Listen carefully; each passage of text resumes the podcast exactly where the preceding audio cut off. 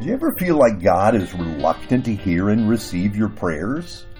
Do you ever feel that God is not interested in you? Maybe you've had this happen with a friend. You email and text and call, but there's no response. You know you have the right number, but all you do is receive silence. Something must be wrong. Now, this is Tuesday, March 7th, and there are a lot of people who feel this way about God. Your prayers feel empty, like they're bouncing off the ceiling rather than coming before the living God. We feel that something must be wrong between us and God.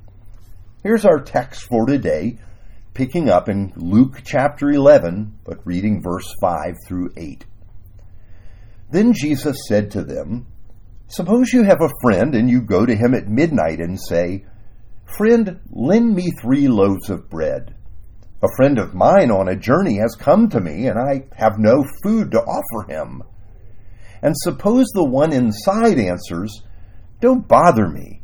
The door is already locked, and my children and I are in bed. I can't get up and give you anything.'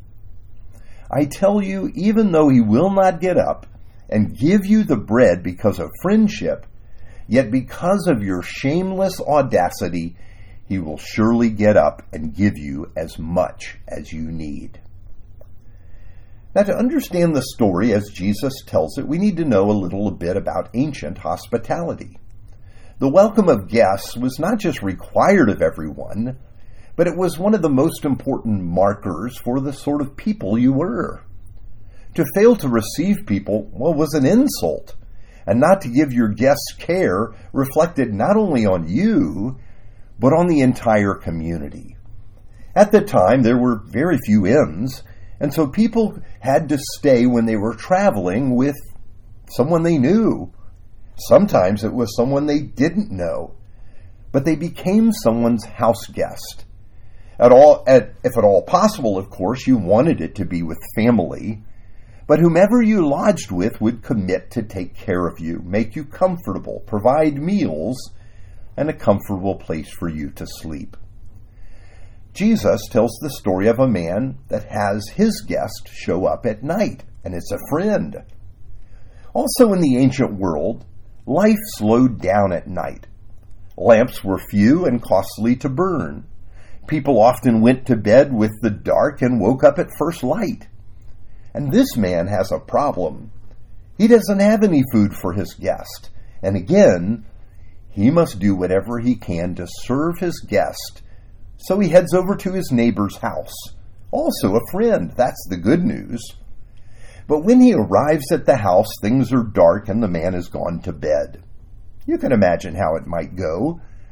The baby is sleeping, his wife is also in bed with him, and someone knocks on the door asking for help. Who would want to get up and disturb the whole house for what seems like could wait until the next morning?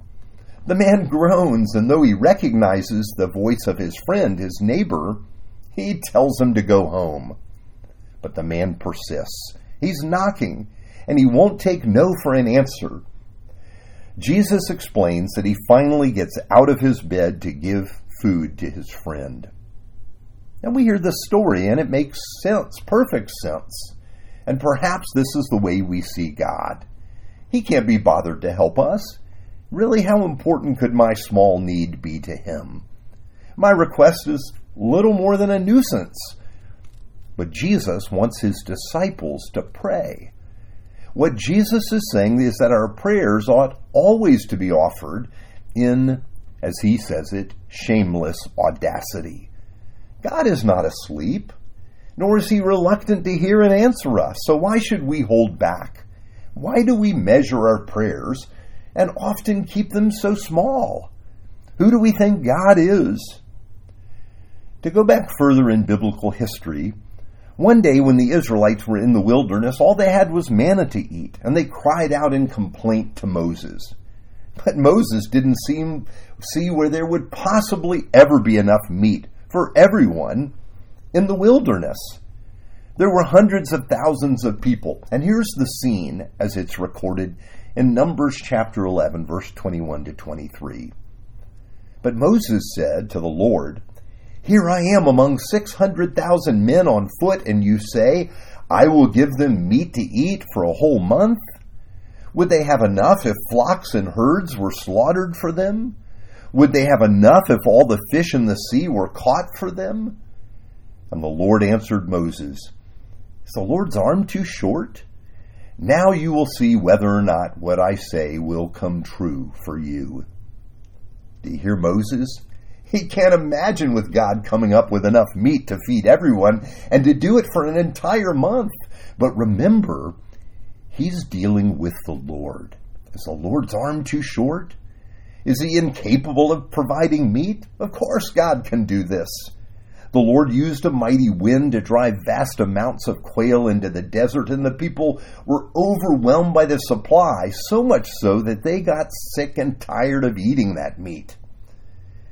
Now we may laugh at Moses, but are our prayers audacious, shamelessly impossible?